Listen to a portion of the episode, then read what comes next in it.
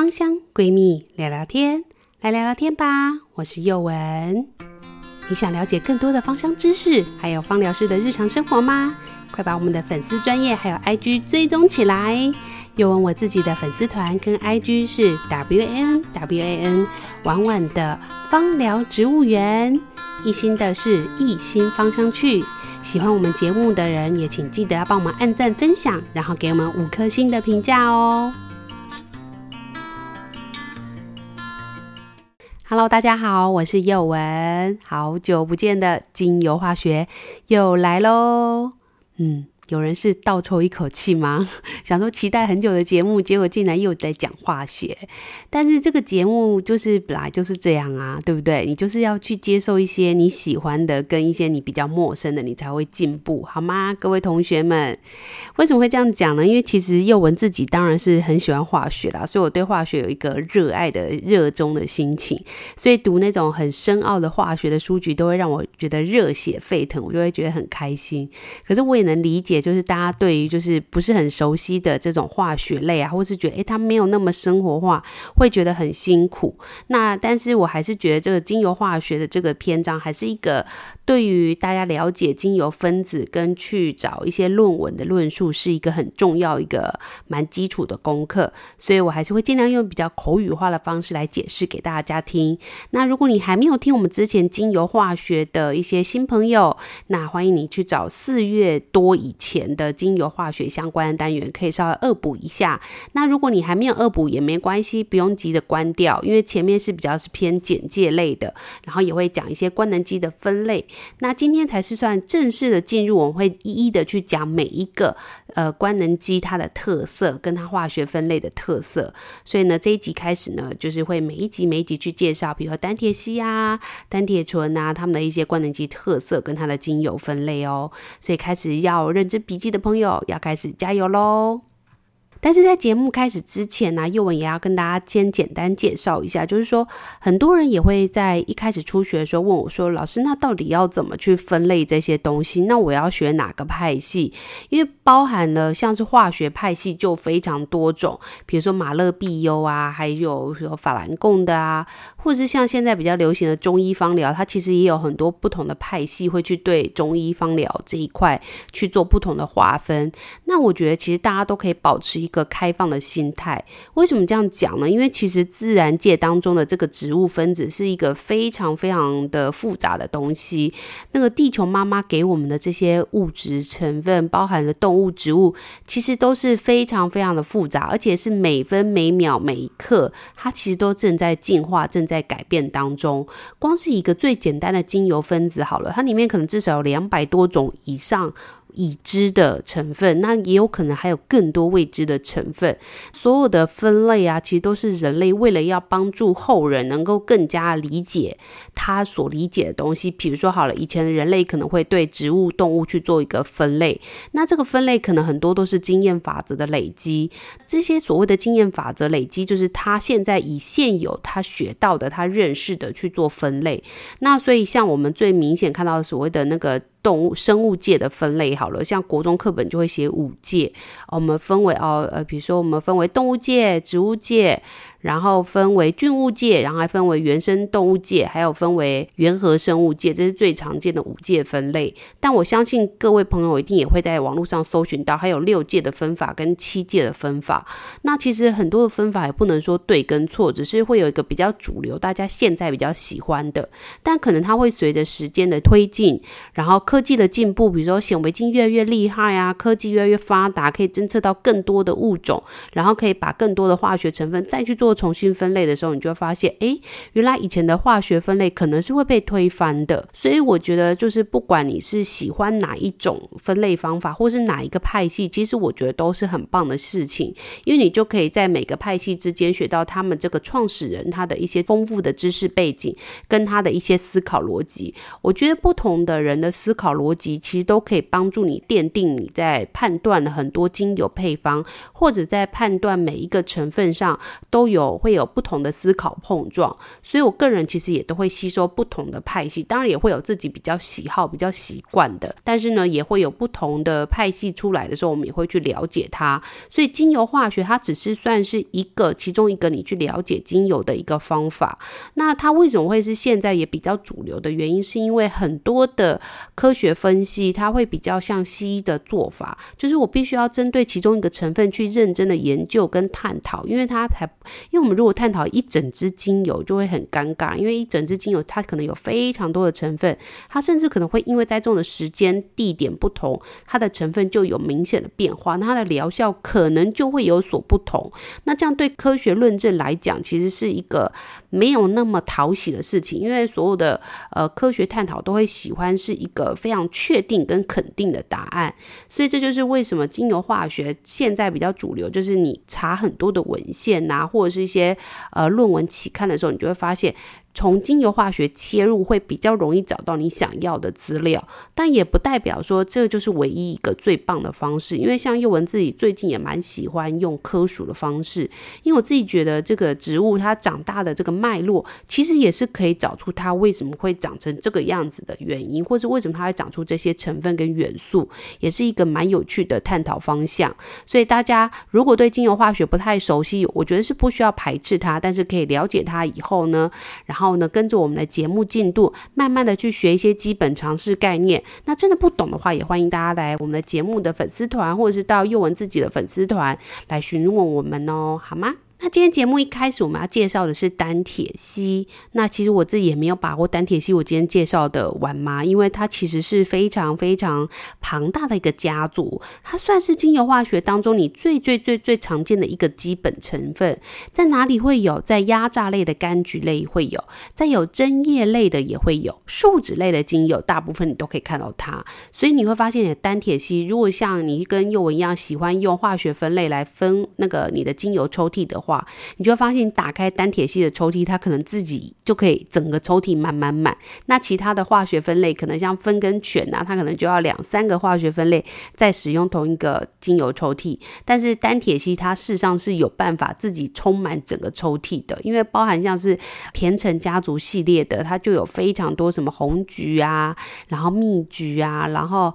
甜橙啊，甜橙不同的产地啊等等。如果你真的要收集起来的话，你就发现哇塞，它的那个这个品。像事实上是非常丰富的。那单萜烯基本上它的单价也不会太高，所以通常也是一般人就是接触起来通常会比较优先入手的，大概就是单萜烯类的精油。那我们在一开始呢，就先介绍单萜烯的英文好了。单萜烯类的英文呢，就叫 monoterpenes。monoterpenes，M O N O 就是单一的意思，那个 terpene 就是萜类。那它的基本上呢，它是单萜烯类嘛，那烯类的字尾就是 E N E，大家可以稍微记一下，就是单萜烯类。那烯的字尾是 E N E 这样子，那你就会看到很多的单萜烯的后面都是用 E N E 来去做结尾的。那单萜烯刚刚我们也讲了，它事实上是最常见的一个基本分子，它那气味上基本上大家一闻到就会很蛮明显发现，我们刚刚举例的像是所谓的柑橘类啊，它在分那个香调的分类上都是属于高音调或者叫前调，也就是说你一开始会明显的闻到的这个一个味道，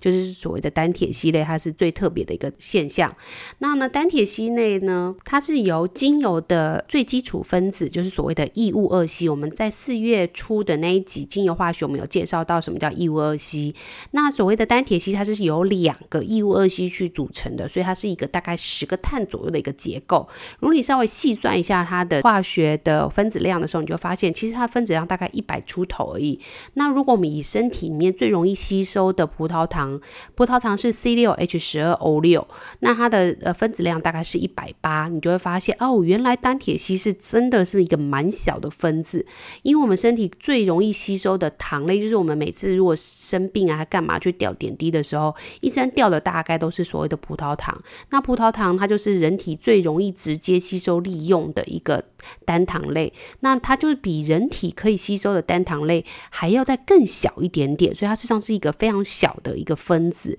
那因为它也是一个非常小的分子，所以它的挥发性也会比较高，气味跑的速度也比较快，因为它就是小朋友嘛，跑跑跑跑跑，像活泼的小朋友，大家可以这样去想象它。那它的气味呢，也是属于比较淡一点点。比较不像一些花类那么有显著，然后让人家记忆点的一个气味。那当然，如果喜欢的人还是会一闻就说哦，就是闻到这个单铁烯类的味道。那单萜烯类的它的那个化学特性会有几个特色。第一个，它的精油的样子，你如果把它倒出来的时候，你会发现大部分它都属于比较清澈，而且粘度很低。粘度很低，大家比较难感觉，因为大家可能比较不像我一样无聊。我就是属于那种会把精油整个倒整罐倒出来去摇晃观察它的那个长相的那种无聊女子这样子。那如果你不像我那么无聊，但是我相信大家在倒单萜烯类的精油，应该就会发现，诶，我在倒的时候。觉得诶，这个流速好快哦，没有错，这就是单铁系的特性。它的粘度通常都比较低一点点，它的粘度通常都属于比较低一点点，而且它是属于不溶于水的一个表现。那它不溶于水的时候，你就会发现，诶，不溶于水就是它不是亲水性分子，它就比较是亲脂性的分子。那亲脂性的分子它会有什么特色呢？它通常就会比较容易跟你的细胞膜，还有你的所谓的核膜，就是你的细胞啦。细胞，呃，人人体最基本的组成就是细胞，细胞的最外圈大部分都是脂质的成分。那我们细胞里面最重要包裹 DNA 的这个膜也叫做核膜。那这个膜的成分也是所所谓的脂质为比较多的一个成分的一个膜，所以这两个膜就是细胞膜跟核膜，大部分都是脂质所构成的。所以你就会发现什么事情，这个单铁烯啊，因为它是比较亲脂性的，所以它就比较容易。融进去你的细胞膜里面，比较容易融进去你的核膜里面，所以它也比较容易怎么样去作用在你细胞核的这些受体里面。所以这当然不是只有单萜烯啊，基本上亲脂性的这个精油分子都会比较容易进到细胞里面去，带着细胞去做活动。所以你就会发现什么事情？发现这个单萜烯啊，第一个我们刚刚讲了它的分子很小，第二个它粘度低，第三个它是亲脂性，第四个它是高挥发性，对不对？那你就不要忘记喽，因为它是亲脂性，然后分子又小，所以它就很容易钻到细胞里面去，去激励你的细胞，或者是带着你的细胞去做活药的一个跑跳，所以你就会很容易看到，呃，这个很多书籍就会告诉你，诶，单萜烯会有什么特性？单萜烯他们就会告诉你，诶，可以补气，可以滋补神经，可以提振免疫力。那为什么会这样子写呢？你可以想象嘛，它如果它今天呢，它的分子很小，所以它跑的速度很快。跑的速度很快，好像你旁边有一个人就一直在跑跑那个赛跑，百跑百米赛跑。他跑得很快的过程当中，他可能会带着隔壁的一些呃，比如他跑得很快，可能会撞到桌子啊，可能会带着隔壁的那个呃布一起飘起来啊，或者是风很快的时候，他可能会带着隔壁的东西都会一起。变得跑得比较快一点，连个地板的灰尘可能都会被它扬起来，大概是这种感觉。所以你就发现，诶，如果全身上下有这个分子，它这个分子很小，它跑得很快的情况下，它可能就会带着你身边的旁边一些东西，也会跟着跑很快。所以大部分你就可以达到一些提神啊、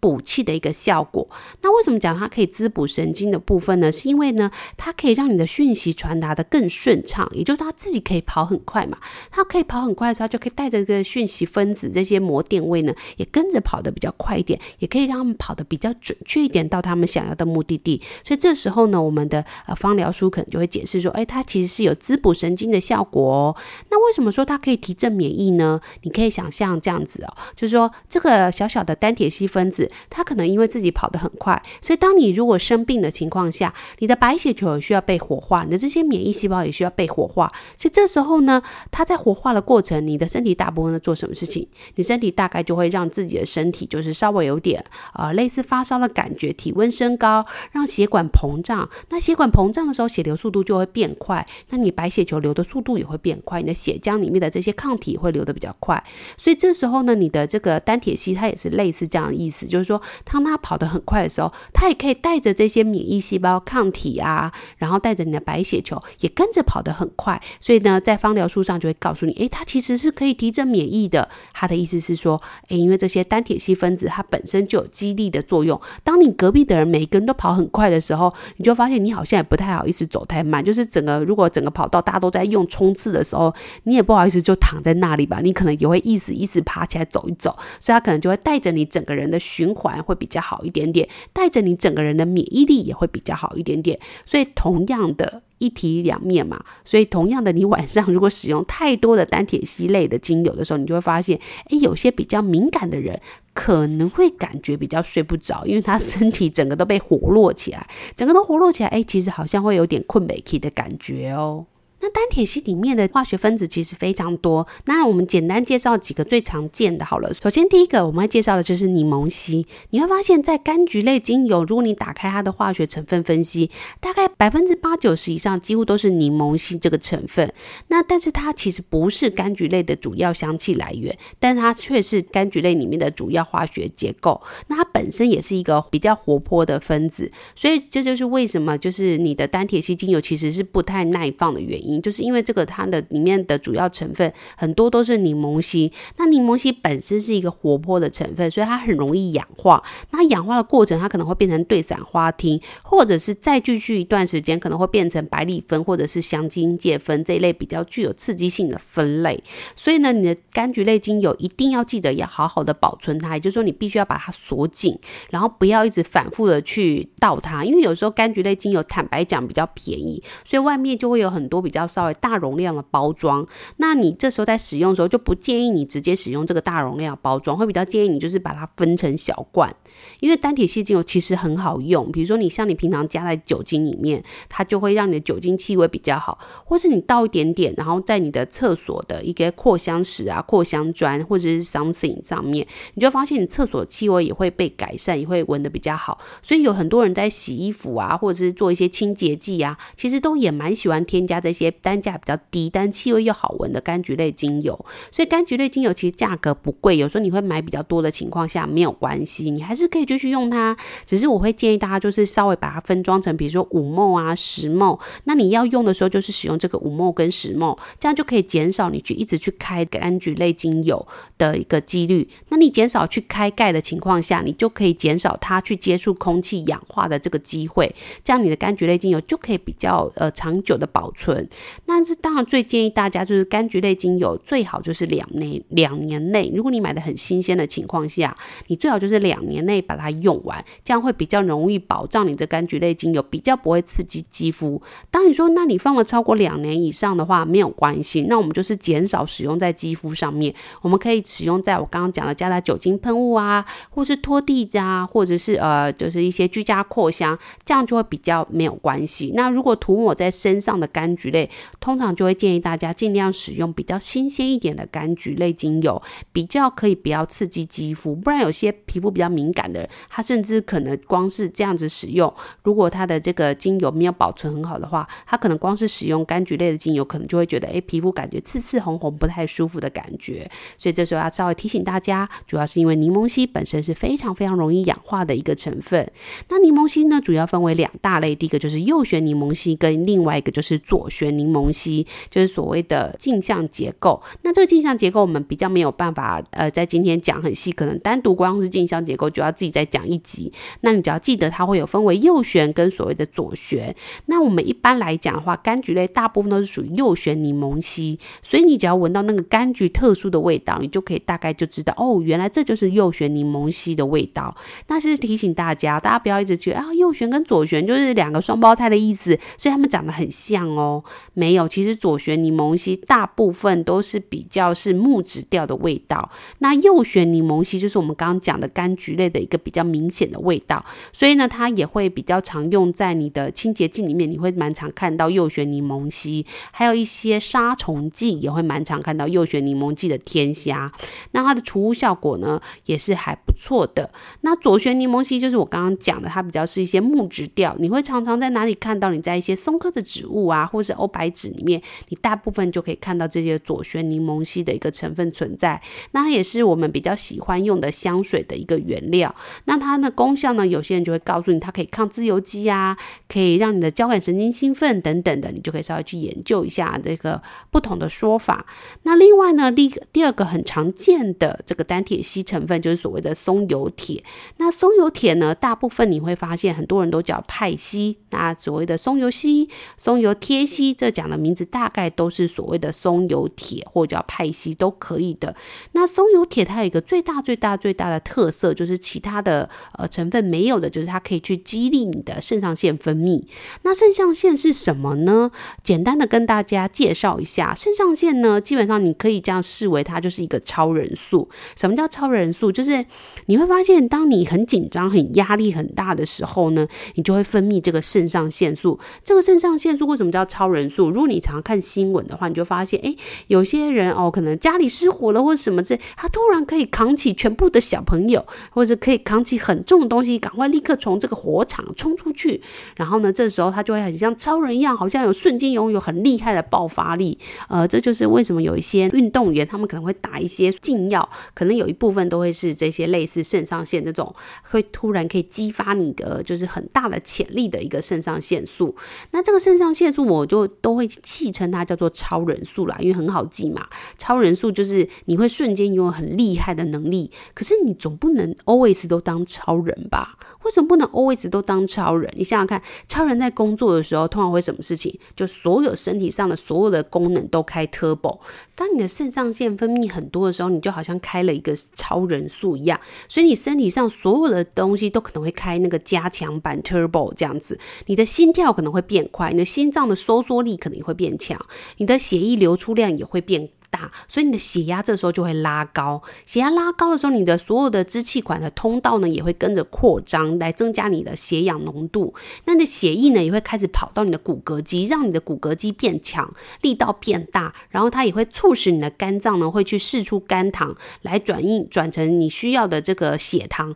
让你全身的能量都可以开更强。然后你身体的毛发甚至有些人会竖起来。那所以这时候你就可以准备，就是随时要逃跑啊，或者是随时要。可以去战斗，所以我们有一个很有名的理论叫战逃理论，讲的就是在讲这个肾上腺相关的一些应用。但是你会发现，当肾上腺一拉高的时候，你正在紧张的时候，你正在压力大，你家里都在正在失火，你正在被敌人殴打的时候，你绝对不会做的事情是什么？你绝对不会做的事情就是。肚子饿，因为它会让你的肠胃蠕动减慢，它会让你所有的身体功能都开 turbo，但是就只有肠胃功能蠕动减慢，所以你就会发现什么事情？发现当压力过大的人呐、啊，他其实大部分常常肠胃都不好。为什么？因为他的肾上腺开太多出来了，压力一大，肾上腺一拉高，肾上腺一拉高，肠胃蠕动就减慢，那长时间的肠胃的蠕动减慢。当然就会造成肠胃相关的疾病啊。那这关于这系列的这些战逃理论啊，肾上腺素相关的内容，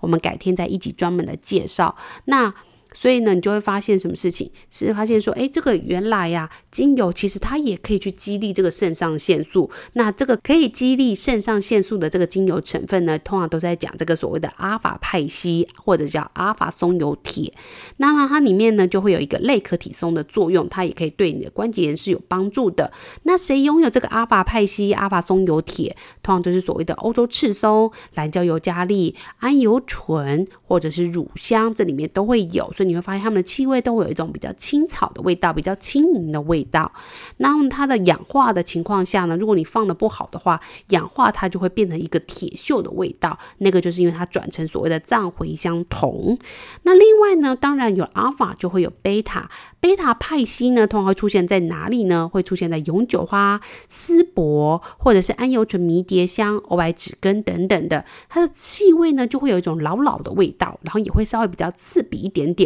那它事实上呢，就是昆虫界的这个警示费洛蒙，它可以让这个虫子啊比较不喜欢它，就不太想靠近它，所以它也是称之为那个昆虫界的警示费洛蒙。那第三个要跟大家介绍的这个单铁系，就是所谓我们刚刚提到的，就是如果你的柠檬烯啊放太久的话，它就会先氧化成对散花烃的这个对散花烃。对散花烃它会存在在哪些精油呢？通常都是一些比较具有刺激性的精油，像是所谓的百里芬、百里香啊，或者是印度藏茴香里面也会有一点。那索马利亚乳香它当然不是刺激性，但它也会有一点点。那铁马玉兰，还有冬季香薄荷或者是夏季香薄荷，其实它里面都会有一点点的对伞花烃。那有时候你其实也会发现，其实像刚刚我们讲了，它会从柠檬烯氧化变成对伞花烃，所以的确在有一些具有柠檬烯的精油里面，它里面本来就会有微微微微量的一点点的对伞花烃，也是正常的。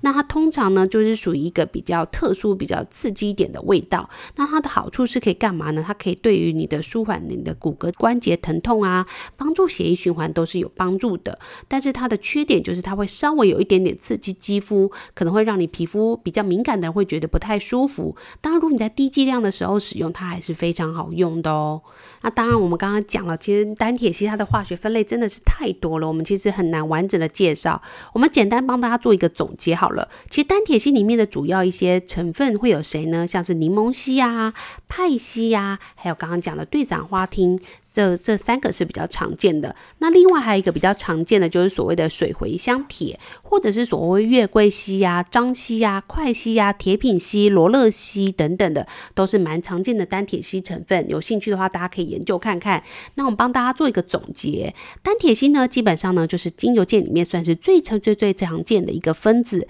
它呢主要有三大类的代表性精油，就是第一大类就是所谓的柑橘类，像是我刚刚举例到的甜橙、苦橙啊。啊，柠檬、莱姆、葡萄柚这些都属于柑橘类里面的单萜烯分类。那针叶类的话，大家可以稍微注意一下，你会发现树木类呢，它有些是分呃，就是所谓的木心萃取的，有些是枝叶萃取的。那大部分只要是枝叶萃取的，几乎都是会被划分在单萜烯这些比较轻盈的分子。那木心类萃取的，因为它是属于木头的中心嘛，所以大部分都是会稍微比较大一点点的分子，可能会被分类在醇类那一类的。那如如果是枝叶萃取的会比较多，是轻盈的分子，它就会被分类到单萜烯类。所以不是所有树木类都是单萜烯类，而是刚好如果你是枝叶萃取的树木类蛮多的话，都会被分类到这个单萜烯类。像是所谓的欧洲赤松、欧洲冷杉、苏格兰松、黑云杉啊、丝柏啊、杜松浆果等等，这些都是属于单萜烯类的针叶树类。那树脂类其实也蛮多，都是单萜烯类的，像我们大家最常用的所谓的乳香。野玫瑰，然后白松香啊、兰香子等等，这些都是属于呃树脂类的这个。呃，单萜烯类，那其他的还有什么呢？像是秘鲁圣木啦、格陵兰喇叭茶啦、黑胡椒、针结果等等，这些都是所谓单萜烯类的精油哦。那单萜烯类精油有什么特色呢？我们再帮大家复习一次。首先，第一个，它的分子很小，还有它是由两个异戊二烯组成的，所以它大概是十个碳左右，分子量都是比我们一般能够吸收的葡萄糖要再小一点点，所以它会有几个特色：第一个，分子小；第二个，挥发性高；第三个，气味传递速度比较快，第四个，它通常都会是高音调，然后第五个就是它的气味会稍微比较清淡一点，也比较不持久一点点。那它的好处就是什么呢？它因为它的分子小，然后呢，它是属于亲油性的，就是亲脂性的，所以它呢就比较容易带入进入你的细胞里面，跟着你的细胞分子一起活跃，所以这时候它都会有激励、提振。强化精神，然后另外也可以带给你比较轻盈快乐的力量，因为它本身就是一个轻盈的小分子，所以通常你嗅吸柑橘类精油，通常会带给比较快乐的感受。你嗅吸针叶树的精油呢，它通常都会给你带给一种提振的一个精神的能量，因为它通常都是分子比较小的，所以它通常都会给你一种补气啊、滋补神经、提振免疫，然后呢，也可以活化你整个人体的感觉哦。那当然，它也会带有的一些排除黏液，也可以帮你清除阻塞。它本身分子小，但是要注意哦，它的这个排除黏液跟清除阻塞的部分效果不太强，因为它分子太小了。如果黏液本身是很粘稠的，你有痰湿体质的人，其实会建议你再搭配其他精油比较有力道的精油来去做使用，才会收到这个去除痰液的一个效果哦。那它的注意事项就是它本身是比较容易被氧化的，它是没有那么安定，所以呢，在使用上呢，记得保存上要特别注意，就是你要尽量分装它，然后尽快快速的把它这个。单萜烯类的精油使用完。那如果你真的放了太久的精油，没有关系，你还是可以把它用完，不要浪费。但是就不要再使用在肌肤上，避免去刺激你的皮肤黏膜，也避免让你的皮肤黏膜受伤哦。那今天就是我们简单的介绍单萜烯的部分。那如果你喜欢我们这个单元呢，记得帮我们按赞分享。那如果你有更多的意见，希望我们讲的更难一点点，还是更生活化一点点，那也都欢迎您留言告诉我们哦。那我们今天关于单萜烯的介绍就到这里，谢谢大家，拜拜。